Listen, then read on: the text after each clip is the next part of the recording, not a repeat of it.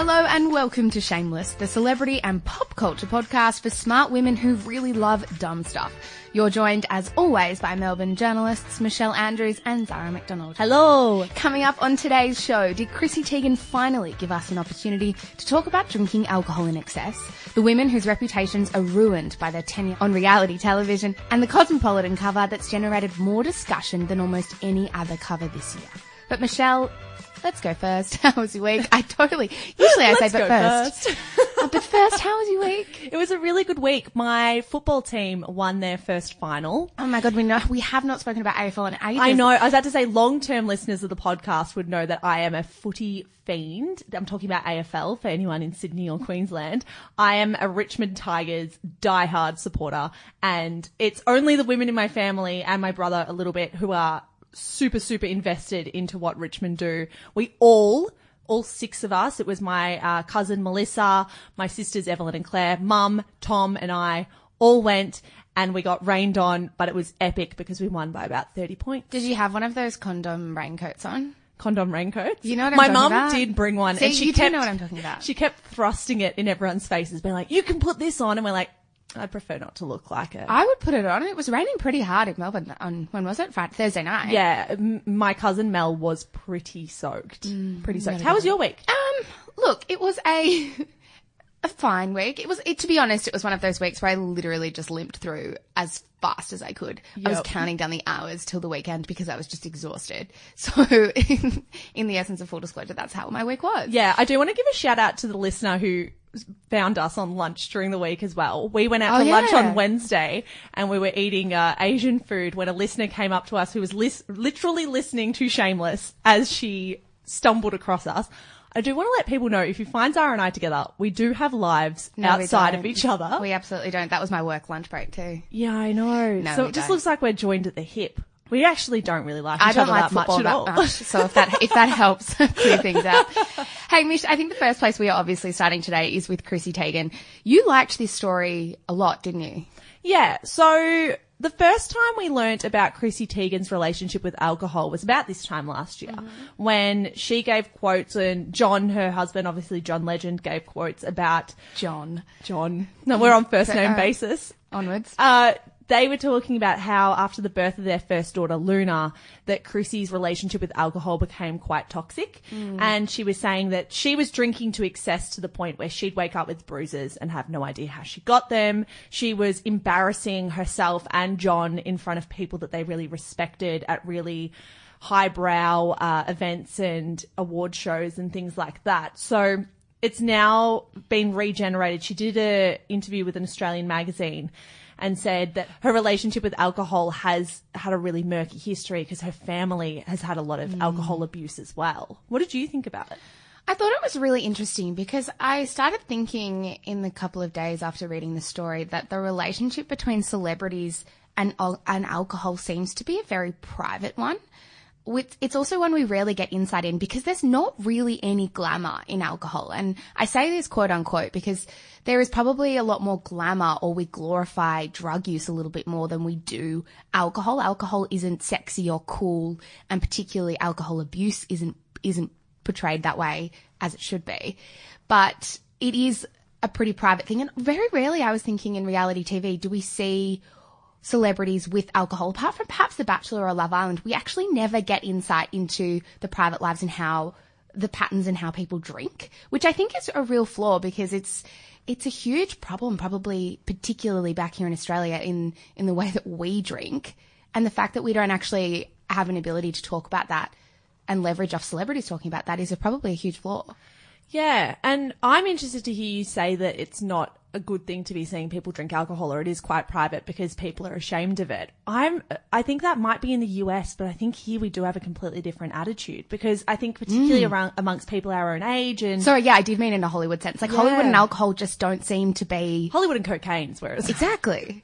but with our generation and our friends and our circles, I guess, back here in Melbourne and Australia, it does seem like we have a really odd relationship with alcohol still. I know in myself that if I choose not to go out drinking or if I go to an event and I'm not drinking that night simply because I don't want to, that can sometimes raise a problem for other people. So it's like you're not a good sport or you're not uh, giving it a go if you're not going to go out and actually have a drink. There's absolutely an element of being boring about it or having no social life that, that drinking and having a social life are somehow two things that must overlap at all times, which is not true, of course. But it is interesting because, like I said, when, when it's Chrissy Teigen bringing this up, I can only think of two people in Australia off the top of my head. And I think this is a really important point that have actually spoken openly about not being what they think a certified alcoholic would look like, but someone with an unhealthy relationship with alcohol. And those two people would be Dave Hughes, who's had really productive conversations about why he had an unhealthy relationship with alcohol and why people perhaps wouldn't think that he was a stereotypical alcoholic. Yeah, and it's now been decades since he had a drink. I don't think he's had a drink since he was 19 or 20. Yeah. Something pretty insane. And the radio host Maz Compton, who was very similar in saying, I don't know if I would be textbook alcoholic, but I didn't have a good relationship with alcohol. But there are not many other people saying that.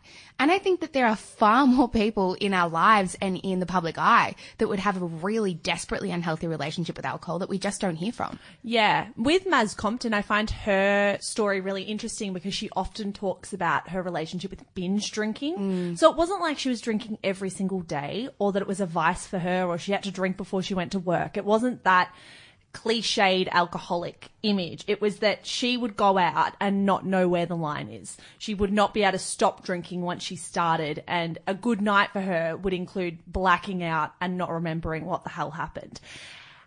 And it's troubling because I think I see so many people in that that image of Maz and that image of her as an alcoholic. And I think we do have such a problem with alcohol in Australia. And I know as myself, when I was much younger or between probably 18 and 22, my relationship with alcohol would have been classified as binge drinking. I don't think, and I know this is a big statement, but most of the people that I know growing up, in my circle and myself included, probably did have a slight issue with alcohol growing up because everybody did binge drink. It was the only way that you drank. Mm. So I don't think I don't think many people are exempt from this conversation. It is just funny that that very rarely we are in a space, a celebrity space, which we do use celebrities a lot to be able to have really tough conversations about things. yeah, they're great vehicles for chats like this. yeah. Exactly. But very rarely are we able to have a conversation about alcohol because very rarely are they talking about it because it's not very, I don't know, I said sexy before, but it's not very Glamorous. glamorous at all. Yeah. It's quite um, an underground kind of thing and everybody does have a very private relationship with it. particularly for her to link it to her postnatal depression. I find it really fascinating that this happened when she was a new mum. And I think that might connect with a lot of women who are struggling and do feel lonely after the birth of their first child, that alcohol or other things might be a vice for them in that situation. So I think she's quite brave because I think we can judge new mums to a level that is just ridiculous and we hold them to such a high standard that of course they're going to fail and of course they're not going to live up to all of our expectations. But for her to come out and say, you know what?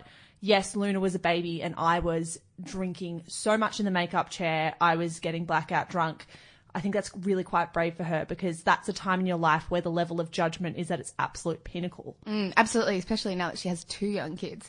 The other thing I was thinking is in, in comparison to our conversation about drugs, and we do talk about drugs a lot, and I think in the wake of this morning, the death of, of or reported death, I should say at this point, of Mac Miller, Ariana Grande's ex, which we will actually get to a little bit later.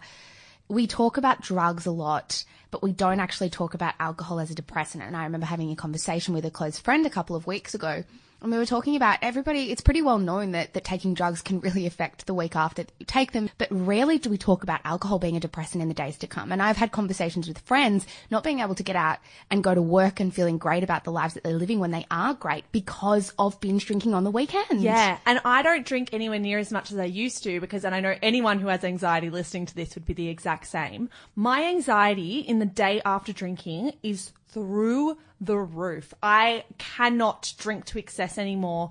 And I had one of the biggest nights of the year last year. Uh, went to a footy ball, which is routinely the biggest night for our friendship group.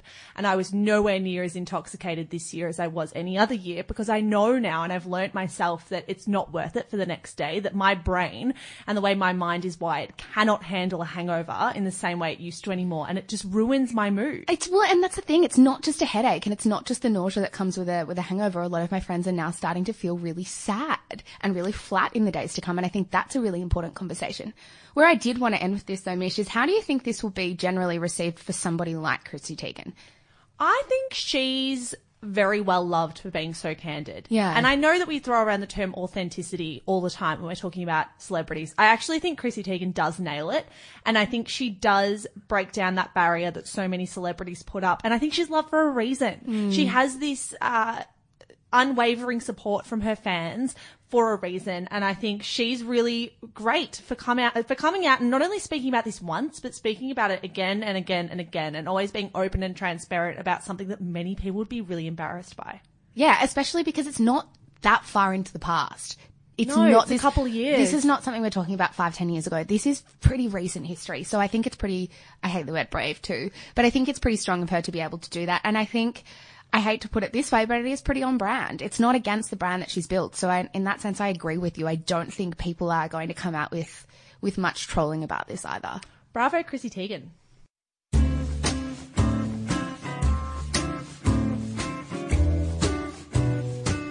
And now it's time for the quick and dirty, my favorite segment every single week. You guys know the drill. We give you the top five, or in this case, six celebrity stories from the news cycle. Zara, you are taking it away. It is. I didn't know it was your favourite segment. Really? No. It's my. I, Well, feel our like- I think you've just made that up on the spot. No, well, it's our only stable segment. So, do I have much else No, to choose from? No, this is true. You know, my mum actually, my mum has been leaving articles, like cut out physical articles from the newspaper on my bed to try and pitch them for the quick and cheerful, she called it this week, which is so far from what it's actually called. It's not even funny. Anyway, can I bring, and also I would like her to know, and all of you, that none of her stories made the cut. But what about last week? Her nickname for the honey badger was pretty great. Yeah, smudgy bugger. So, Smudgy bugger. yeah. Okay, let's get into it. My first story on the list is from the Sydney Morning Herald. How tech entrepreneurs helped make Crazy Rich Asians the hit of the year. Right. It sounds a weird I, story. we've both we've both seen this movie Yeah, and I it's- loved it. What did you think? It's smashing it. It's great. It's sort of, I mean, I wouldn't go into the movie expecting you, you're going to get a whole heap of highbrow lessons oh from God, it. who needs that though? You just need a fun night out with your girlfriends. It's the absolute pinnacle of, uh, it's the epitome of a sugar hit. Oh my God, I love it. I loved it. Yeah. So I thought this story was really interesting because obviously Crazy Rich Asians has been doing amazing in the box office. Mm-hmm. But what I read in Sydney Morning Herald this week by Karl Quinn, I think, who is their TV and film writer, is that what the director of Crazy Rich Asians did before the film had been released, because there was a lot writing on this film being an all Asian cast, and I think they felt very passionately that if there was a lot writing on it, it needed to go well to prove that diversity works on screen because we know it does. So what he did is he got a whole heap of um, Silicon Valley's top tech entrepreneurs from Asian backgrounds and said, put them in a room and said, this is not just important for us, it's good business if this movie goes well. So he asked them to buy out cinemas across the world and fill them with influencers. So he, all of these tech entrepreneurs bought out, I think, a hundred cinemas, oh invited really famous people so that they would start snapping it. And that was the start of the Generated all the buzz. yeah, and I'm sure the film would have done brilliantly anyway, but it was just a really lovely way to, for them to try and take control of how the public would receive the movie. Oh my God, I love it. That is such a good movie. If you haven't seen it and you want a night out just to forget about whatever's going in your life right now, go see Crazy Rich Asians. It is a very, very good film. It's great. Number two, old mate Gwyneth Paltrow's Goop settles for $145,000 lawsuit over baseless vaginal eggs health claim from Business Insider. I added old mate to the headline. old mate. so what does she do? She she said that putting vag eggs in your vag. Do you remember this story? It was from a year or so ago. It was these jade eggs, and they encouraged you to women to put them up their vagina, whether that be for healing stuff or for uh, sex Pelvic drive, floor pelvic stuff? floor stuff. I don't even know, but stuff that shouldn't. Stuff that doesn't require an egg. It, and not a jade egg, and it's not got to do any, and nothing that should be to do with health. Right. Anyway, so they were sued in a civil suit. They settled for about 145,000 US dollars, I should say. So more than that when it comes to Australian dollars, and have said that they won't be flaunting this narrative anymore. Oh, what happens to all the women who went out and bought their jade eggs? I know. Such a shame. Number three, you think the story is super weird, but this is one of my favourite celeb stories from the week. This is from the ABC. Actors defend Cosby Show star Geoffrey Owens, who was spotted packing groceries. Please explain. So, earlier in the week, Geoffrey Owens is a star from a former star from the Cosby Show who was quite well known in the US back in his heyday, and someone spotted him packing groceries at the local Trader Joe's, took photos of him working a real job and sent them into the Daily Mail to try and do this nasty takedown like look where this actor is now, he's really struggling. It's a really awful story. And instead of Wait, the Daily Mail doing an awful know, story. right? That's Well, uncharacteristic. and instead of all of the tabloids jumping on the bandwagon, so many actors came out in passionate defense of him saying, what the fuck are you guys doing? Of course it's hard for us to get work all the time. Yeah. And it was, there was this really heartbreaking story in The Hollywood Reporter after this, where Geoffrey Owens said the first thing he did when he found out this story was going to break was text his 19 year old son to apologize. Because he's like, I'm sorry if this is going to embarrass you. Anyway. Oh my god, I want to cry. Yeah. That's so sad. It's so sad. But since then, he said he's mulling over TV offers since it broke and that people are having conversations with him about getting back into the industry. And even if it doesn't work, I think there's a really important conversation that's come up about how, my God, once a star doesn't mean always a star. And some of them are going to have to work real jobs at some point. If you guys could see my face right I now. I look very distraught. And you didn't want this story in the quick and dirty, and I had to Oh fight for it. Okay, I didn't realize. Okay, I just read Geoffrey Owens. I was like, don't know who he is. Cross it off the list. oh, that's so sad. But it's good that he might be getting work. Yeah, exactly. And he said, and he Oh. has been open about saying, I don't want work just because people feel sorry for me. Like that's not what I want either. That so text be message part is just heart wrenching. Yeah, really awful. Number four, On a lighter note, much lighter note. Instagram influencer cops death threats, not so light, for sponsored pic of fake pancakes, pedestrian TV. Take it away, Michelle. I know this is your favourite story. Okay, I think it's pretty hilarious, the story at the crux of it. So basically, this story, we're never for death threats. Anyone who sends a death threat is a disgusting human being, and we are not condoning that at all. However, the crux of this story is pretty hilarious. Basically, this influencer, I think she's from either Canada or the UK, was paid to do a promotion for a pancake brand. I'm guessing this would have been done on something like Tribe or an app where they just said, we'll pay you for a photo of this she posts a photo of tortilla uh, tortillas. Is that what they were? It was like it was They looked like wraps. yeah wraps folded over with a few berries on top of them and an empty mug, which she was saying was tea. And all these followers of hers jumped in the comment section and was like, "These aren't even pancakes. You've literally got tortilla wraps." I think it went viral because somebody took a screenshot of the photo and put it on Twitter and said, fuck off, no one's morning looks like this. Instagram is a ridiculous lie factory. Yeah. And I loved that. uh, Although Lie Factory, I a like ridiculous that. lie factory, I really loved. Apart from the fact it was quite harsh, I did think it was quite cutting and straight to cut to the chase in that Instagram is a ridiculous lie factory and this photo is filled with lies. Especially where tortillas are suddenly pancakes. Tortillas or tortillas? tortillas. Oh, sorry. Oh no, I've probably offended a whole bunch of people again. Um, yeah. Well, I just think this is hilarious, and the outrage is interesting. I do think we reserve a certain level of hatred for people that we deem super lucky, and I think the general public does see influencers as incredibly blessed individuals. So for an influencer to screw up, that's why they always get this really harsh backlash because Well, there's a sense I think that they don't deserve their platform Yeah. because they've just sort of winged it. And in many cases, that's not the case. In some cases, I will say, might be the case. Yeah, in many cases it's not the case. However, if you're passing off tortillas as uh, fake pancakes Oh, so or you as are going pancakes for in general- tortillas now, not Yeah, I know. I think I was wrong to say tortilla. I probably just made a whole bunch of people cringe. Yeah, probably. And turn off the podcast. If you're still here, I'm welcome. sure that happens a lot though, so I wouldn't be surprised.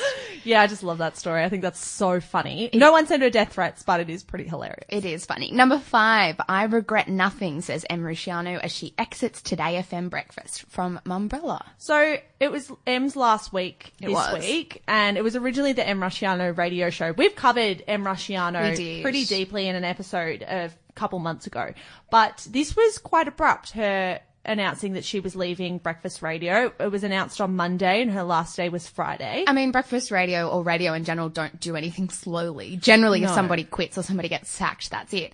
I know that Em Rusciano is pregnant, for those who weren't aware, so she thought, I'm just going to get it out while I want to look after this baby. She was pretty open about a miscarriage that she had uh, last year and how that really affected her and she wanted to really look after this baby and this pregnancy which i think is really responsible and, and the right thing for her and her family if that's what she wants to do.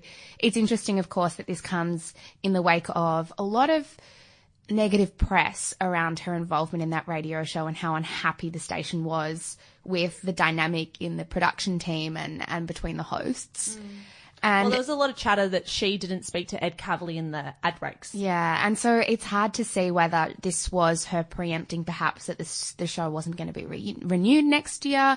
I mean, we're being very cynical about it, but I don't think we can ignore the backlash around the show or the outright, not the, the And the context, all the context here is Yeah. just glaringly obvious that things haven't been good for a while. They haven't been good for the entire year, really. So for her to announce that she's leaving, yes, of course, the pregnancy would have been a factor in that. I don't think it's the only. I don't think so either. And I just think good on her for getting out while and wanting to take control of that story first. Yeah, absolutely. Adding a sixth story here today because we are recording on the morning that it was reported that rapper Mac Miller died at the age of 26. That's from The Guardian. And I think if The Guardian are reporting that, that's pretty well yeah. true now. Of a suspected overdose. Yes. He has had substance abuse issues for years. I think the most disgraceful part of this story, obviously, it's devastating that Mac Miller has died, but the trolling of Ariana Grande and saying that she's somehow responsible for this is pretty outrageous. And Oh, it's awful. I just read just then as I was getting that article up that she had disabled comments on her Instagram, which is not a great sign because obviously they're noticing that things are coming in on her Instagram. So she's just turned it off. She hasn't, at the time we're recording, she has not addressed it. I imagine she'll release a statement pretty soon. yeah, and if it's a suspected suicide, I think we need to remember everyone goes through relationship trauma and relationship breakups. No one takes their life because of that. People take their lives because they're suffering with severe mental health problems. Yes. And no one incident, despite what 13 Reasons Why and things like mm. that try to tell us, there is no one reason someone tries to take their life. So to try and blame Ariana Grande for moving on and getting engaged and that being the reason someone potentially took their own life is pretty crazy and pretty misguided. We have to be careful though. We don't know what. We don't know, No, but what just- happened. It's, it's Yeah. reported at the moment, But and if is- that's the case, he,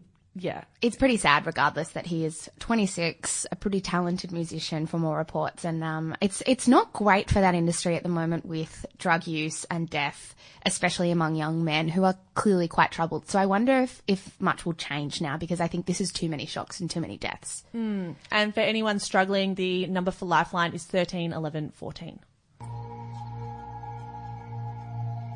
Okay, well, I'm not going to sit here and try and like convince you of who I am because I know who I am. I know I'm not a bad person.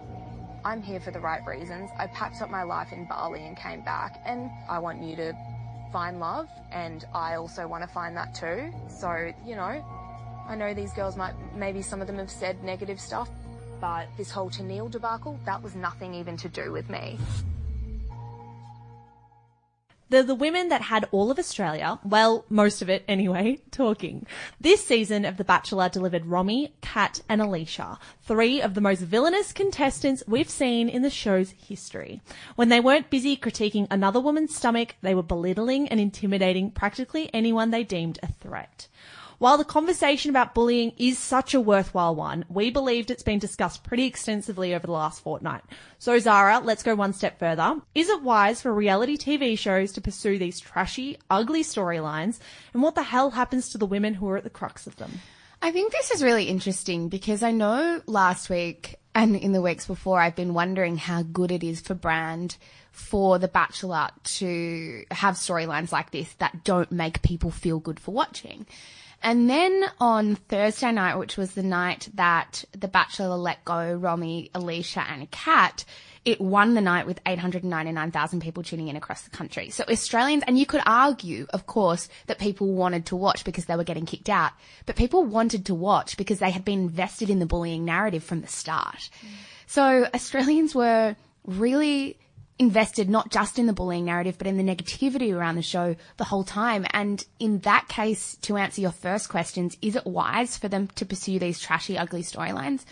I think it will take a very long time for us to see that. But in the short term, yes. Hmm. I think with these type of things, and when you do go down the trashy route or you go down the clickbait route, we'll use clickbait in terms here where it's kind of talking about they're pulling you in with quite a hmm. ugly misleading storyline that isn't really relevant. Clickbait in this sense is good immediately.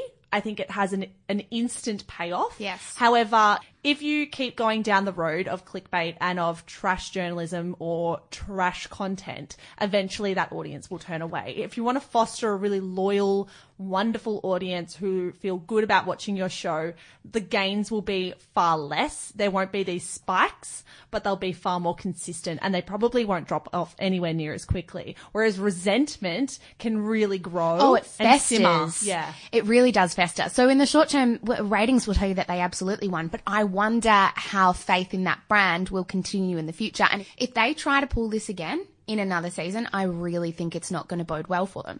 I think also the idea of hate watching isn't a sustainable concept for reality shows. It might work for a season or two, but we were hate watching this during the week. And I think in this case it was good because it started a conversation and, and bad TV suddenly becomes an ethical and pop culture phenomenon. Uh, it becomes fodder for parents to lecture their children. It becomes fodder for young people to have conversations about bullying.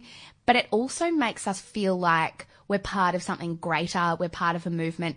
And I think when we're talking about it so much and we feel like we're part of something, often in turn, that turns into bullying itself.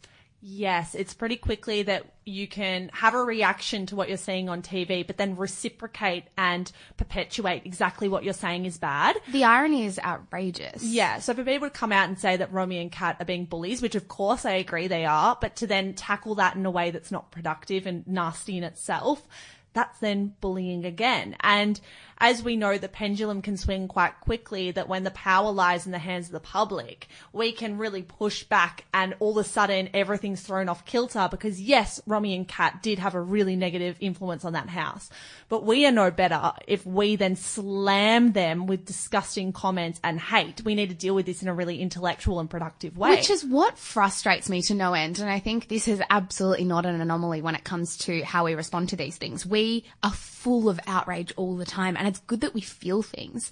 But the fact that the conversations we have around this actually lack nuance disappoints me because it means we actually lose the argument. Because we start giving them death threats, we actually lose all power to hold them to account because we've gone too hard too fast. And that sucks because I think there is a really productive conversation to be had. It's just some people take it too far and then it's ruined it for all. And you know what I think it is? I think we channel all of our emotion into how we react. And I think we deal with this now that our Facebook group, so the Facebook group that we have for the podcast, which is called Shameless Celebrity Gossip, if you want to come join. Shameless plug. Yeah, it is. Well, that's now got 1,500 women in it, right? Correct. We sometimes struggle to moderate that group because we see how much people feel the emotion in what they're talking about and how they react to things. But we don't want that group to ever, uh, transgress or go into that area where it's nasty and bitchy. And when people are reacting and firing from the hip all the time when this stuff is happening and that outrage is there, it can often have that mean tone to it. Absolutely, and not in, unintentional Not- tone exactly, as well. completely unintentional. But I think that's the most important point is that a lot of us don't realize what we're partaking in when we're joining the conversation in a really harsh way. Yeah, so it's fine to critique these women because they've done some really quite crap things, but to then critique them using the same type of words and language and tone that they critiqued women on the show with is very hypocritical and not helpful to anyone. What I'm really interested in now is Romy and Kat are two women who will rely on the the public for their future work. I mean, Alicia's in politics. I'm not sure how this will affect her. She's a political advisor. I would say not very well. I think she's going to struggle to potentially get work in mm, what is a very serious sphere. I think her credibility would have taken a hit for sure. Yeah. Romy works in photography and professional shoots, whereas Kat owns her own business. I will be fascinated to see what happens to their careers now that they won't even be accepted onto radio shows to do interviews. That's how hardline some people are going about this. Fifi Box came out and said, I cannot in good conscience invite Kat onto my show because I don't think she brings anything positive or did bring anything positive on the show. So I want to know what the hell happens to these two women who acted really poorly on national television, now have these reputations. What happens to their lives? This is what I do wonder because I wonder if they just misread the room. I wonder if they went on this show and I know there's so many conversations that they come out and say our whole personality wasn't shown. And believe you me, I believe that. But that's actually not the point. The point is, as a lot of people have pointed out already, you said those things and you might be the nicest person in the world 90% of the time, but if that's 10% of your personality, that's a problem. And I do wonder if they thought that that perhaps they could be the edgy one that could have a career longer than 15 minutes in the public eye after the show, but they totally misread the room and just went too hard. Well, this is where I'm a little bit Because confused, I don't know right? how they're going to have a strong social following like Keira Maguire, who sort of towed the line a little bit better. Did she? I'm not sure she did. I remember the outrage when Keira was on The Bachelor a couple of years ago. I wouldn't be surprised if people like Romy and Kat Oh, they'll have be on- seen Keira's transformation Yeah. and gone, I'm going to do that. I'll make my mark as the villain and slowly I'll be invited onto The Bachelor in Paradise. So I'll be They given these be. extra They opportunities and that's how my career will transform and I'll morph my image in the public eye because this is where I'm confused, right? There's this unwavering love for Keira now and this unwavering adoration for everything she does and she is renowned as this woman who's really candid and outspoken. She was a bully on her season of The Bachelor. She was no better than these two.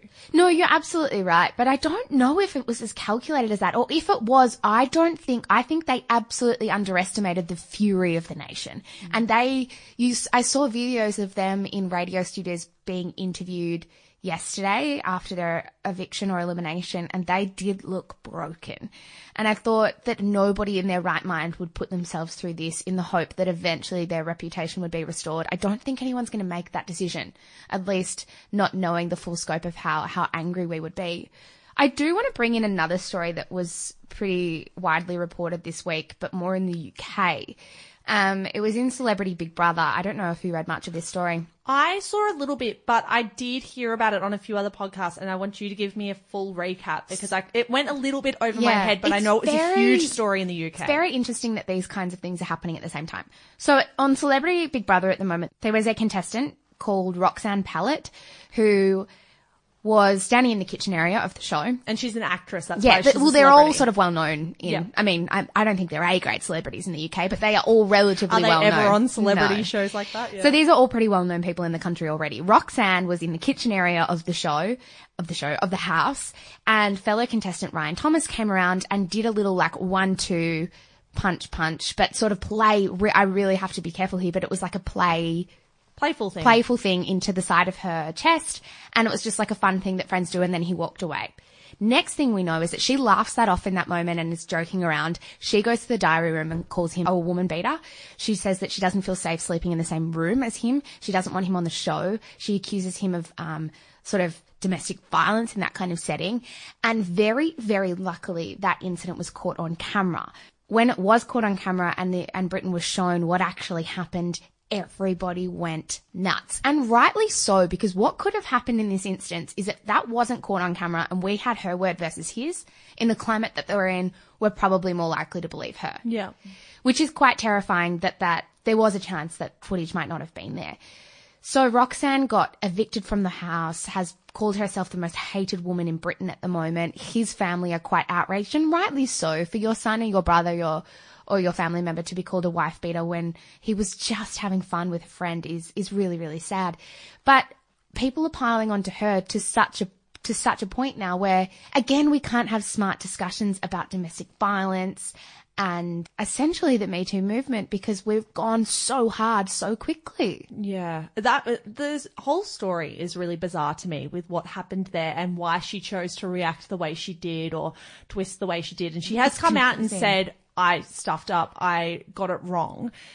It is a really, really confusing uh, narrative. That one. Another one that we can pull into this discussion of what happens to reality TV villains after they leave is from My Kitchen Rules Australia. Lauren Finelli was a villain on the 2016 season.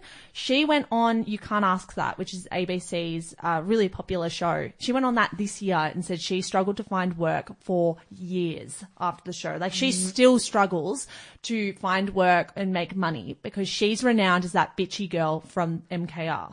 So I think this actually does affect them for a long time afterwards. And with someone like Kat and Romy, they don't have much of an option other than to be an influencer or to make money off Instagram endorsement deals. In a professional setting outside of that, they're not going to be very highly valued for quite a long time. And in saying that, being an influencer on Instagram is not a steady form of income unless you're the top 1%. Exactly. And I think that's what Keira Maguire is relying on, and that just broke her relationship, as we now know. I do wonder now where our sympathy lies because it, I do feel sorry for Kat and Romy and Roxanne in, in a sense that the, the public outrage is, is heavy and it, it can break people. But it does just point now to the naivety that we all have about reality television and how, and the power of post production. If we don't have really strong conversations, that's actually where the conversation needs to be. And I know we try to have it all the time. So many people going into these shows clearly have no idea how they relinquish all power when they walk in. And I think that's what we need to keep telling people that want to sign up.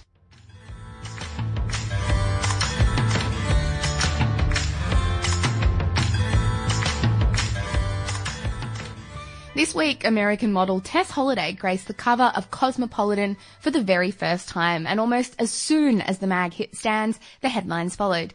You see, in a world that glorifies the skinny, Cosmo tried to do something different. Holliday, for context, is size 26. UK commentator Piers Morgan came out swinging, as Piers Morgan often does, calling the cover as dangerous and misguided as celebrating size zero models. We are a fat and ever fattening country. And here are you as an editor of a, of a very popular magazine telling women it's fine to be 300 pounds. I don't get it. Some were outraged, others were outraged by the outrage. Mish, how closely did you follow the evolving public discussion and where did you sit with it all? Quite closely. I am very conflicted about this. Before I say anything, I want to acknowledge my own privilege. I am a size 8 woman. Yeah, I think we should both do that. I, we are both naturally thin women. We come from thin families. Uh, my entire family has very athletic builds and I do not want anything that we say here to be misconstrued or to be um, taken with offense because this is such a sensitive topic and women are so closely policed for their bodies and it's ridiculous.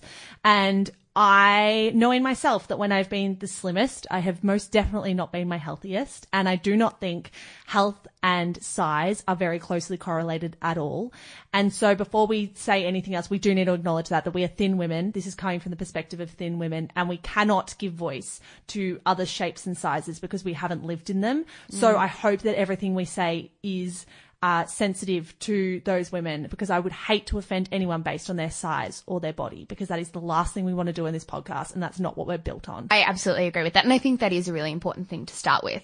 I, I did a lot of reading on this, probably because there are many perspectives that I don't understand and haven't lived. And so it's really important for me to actually get that information in, inside of me so that I can think very clearly about this. And I feel very passionate about this topic now.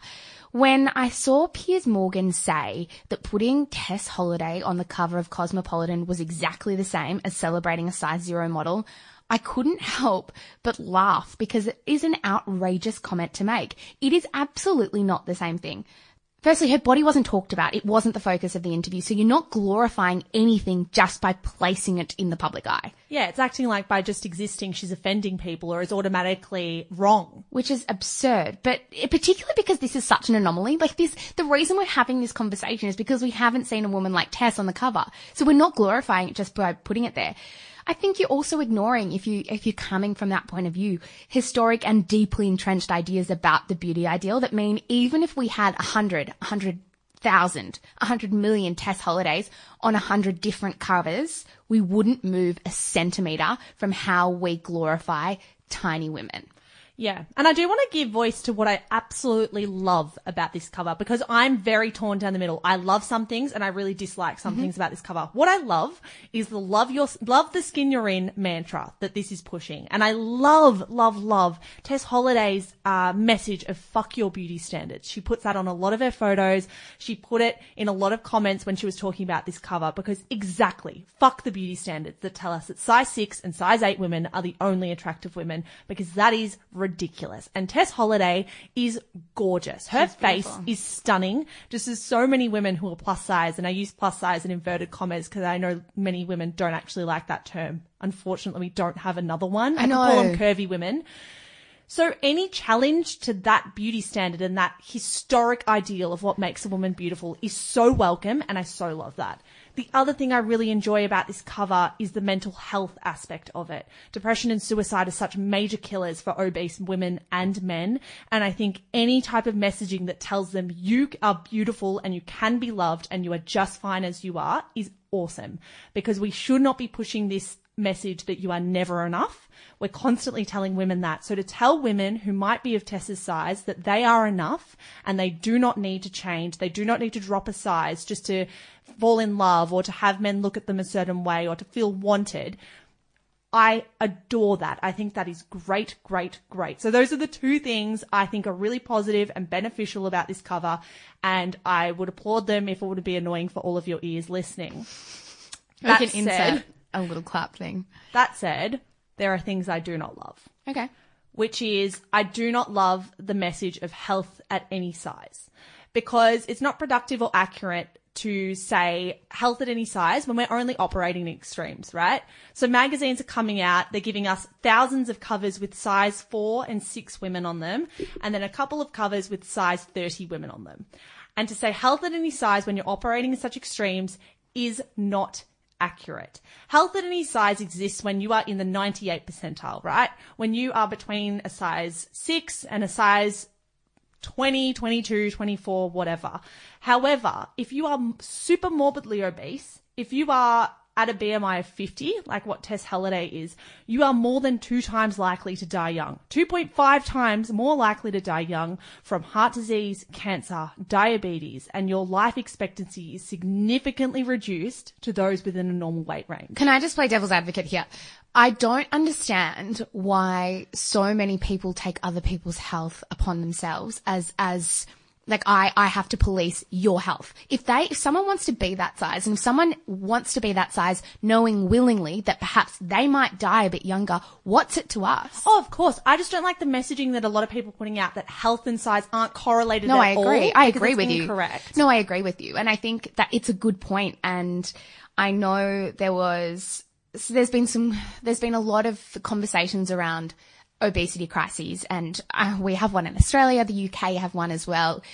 And I think to try and collate the two in talking about we have an obesity crisis and Tess Hollidays on the cover of Cosmopolitan are actually entirely mutually exclusive.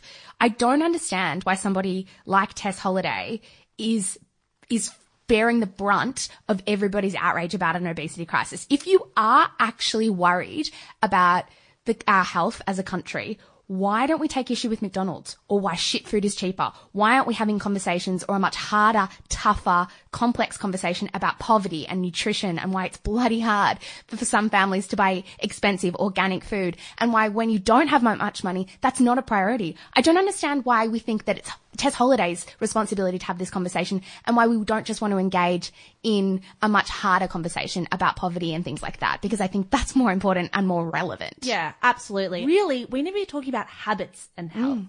So research, so much research shows that irrespective of your size, your mortality and morbidity will depend on four key criteria. That is how often you exercise, drinking in moderation, eating enough fruits and vegetables, and whether or not you smoke. So what we should be talking about when it comes to women is how regularly they're going for a run or going to the gym or playing netball or whatever, how much they're drinking every week, how many serves of fruit and veggies they're getting every single day, and if they're smoking or not. We don't talk anywhere near enough about those habits because we're always too busy talking about dress sizes that simply don't matter. What I do want to talk about as well is is the idea that that you said there's no sort of in between at the moment. We've either got size four models or size zero models and and size thirty models. But I remember listening to this is going to sound a roundabout way of making this point, but I think it's important. Go for it. Take us on the roundabout way. Thank you. So I remember listening to uh, Wil Anderson's interview with Jules Lund on Wilosophy, which is a great interview. I'll actually put it in the show notes just as an aside because it's just a really good listen. And they were talking about women in positions of power in executive teams in businesses. And I was very nervous listening to this conversation because there's nothing I, I want more than for men to have this conversation, but I didn't want them to fuck it up. I really didn't want them to fuck it up. And they didn't. And they both said that they agree with quotas. And the reason that they agree with quotas, not because every single woman that's going to be hired is going to be as good as the men that probably could have, but because the pendulum has to swing really far out before it can recalibrate. And I think when it comes to Tess Holliday and when it comes to body image and beauty ideals, the pendulum has to swing very wide before it actually can recalibrate. So we're not saying that anything is necessarily ideal because I don't think that's a very productive way of us having a conversation about bodies because there should not be an ideal weight. There should not be an ideal body. There should not be an ideal face or a sense of attractiveness. But why why not have someone like Tess Holliday on the cover? It's just one step to bringing it back to what the average woman looks like. I mean, Tess Holliday is a model. She's far more beautiful probably than I am. She do you, is. No. Do you know what I mean? So it's thank you. You're gorgeous. Don't worry about But it. do you know what I mean? We have to push women like that out on the cover until we can recalibrate and start talking about quote unquote normal. I don't know. I, I think we act like putting a size 12, 14, 16 woman on the cover is really difficult and really it should be quite easy. It's not, but I think because Tess Holliday has the following that she does, it's much easier for people to for, for magazines to put her on the cover because she's such a power force in the industry. Well, I tell you what, when we start seeing size 10 to 22, 24 women on the cover, it will be a very welcome, welcome change. oh, it will be wonderful. Yeah, and as much as we talk about this, let's not kid ourselves. Being underweight is not good for your health either. It leaves you with a diminished immune function, susceptible to osteoporosis. It leaves you susceptible to fertility issues and heart disease. So, as always, I think we need to look for moderation that you,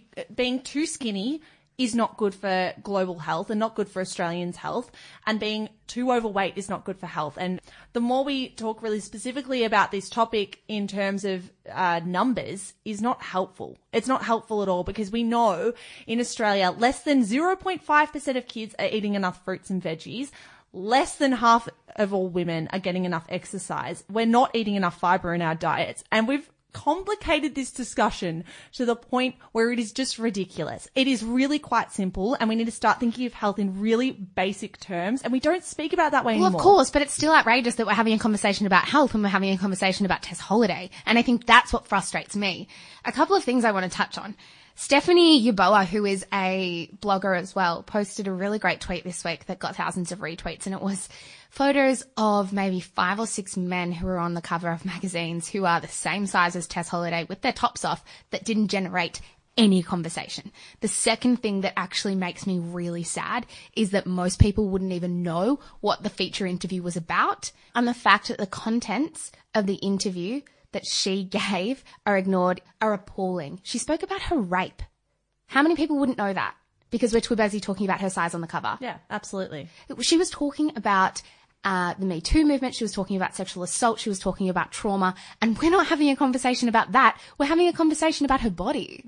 It's really, really disappointing to me. Sali Hughes wrote a great piece for the pool this week about it. I quite like Sali's writing. I'll also put this in the show notes.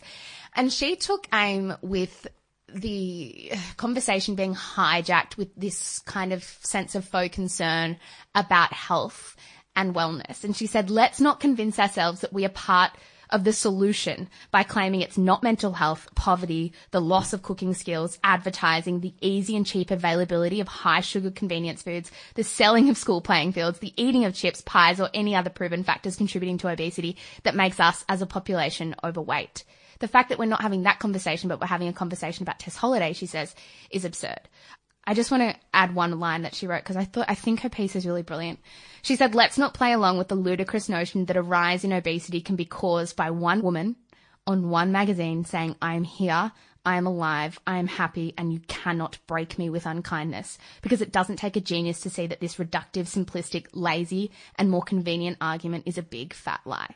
Love that. Yeah, it's a great piece. It's really, really good. It's so true that so much of, we're, we're projecting so much of our fat phobia onto a woman who shouldn't be bearing the brunt of our own bias. No, no. And I think the ultimate thing to come from this discussion is that you can be healthy and happy and that does not relate to your dress size really at all. There's a very small correlation there. But if you are doing those four things that we spoke about earlier, who gives a fuck what size you are? Nobody knows what dress size you are. Nobody's looking at that label. If you do those four things and if you take care of your body in that way, that is literally all that matters. I think that's all we've got time for. It is. Thank you so much for joining us for episode 27, guys. We say this every single week. We had our, bi- no, we don't say this every single week because last week was our biggest week of downloads ever. We have just gone from strength to strength since you got back from Europe, Zara, and we cannot thank you guys enough. Seriously, the amount of downloads we've had in the last week have blown us away.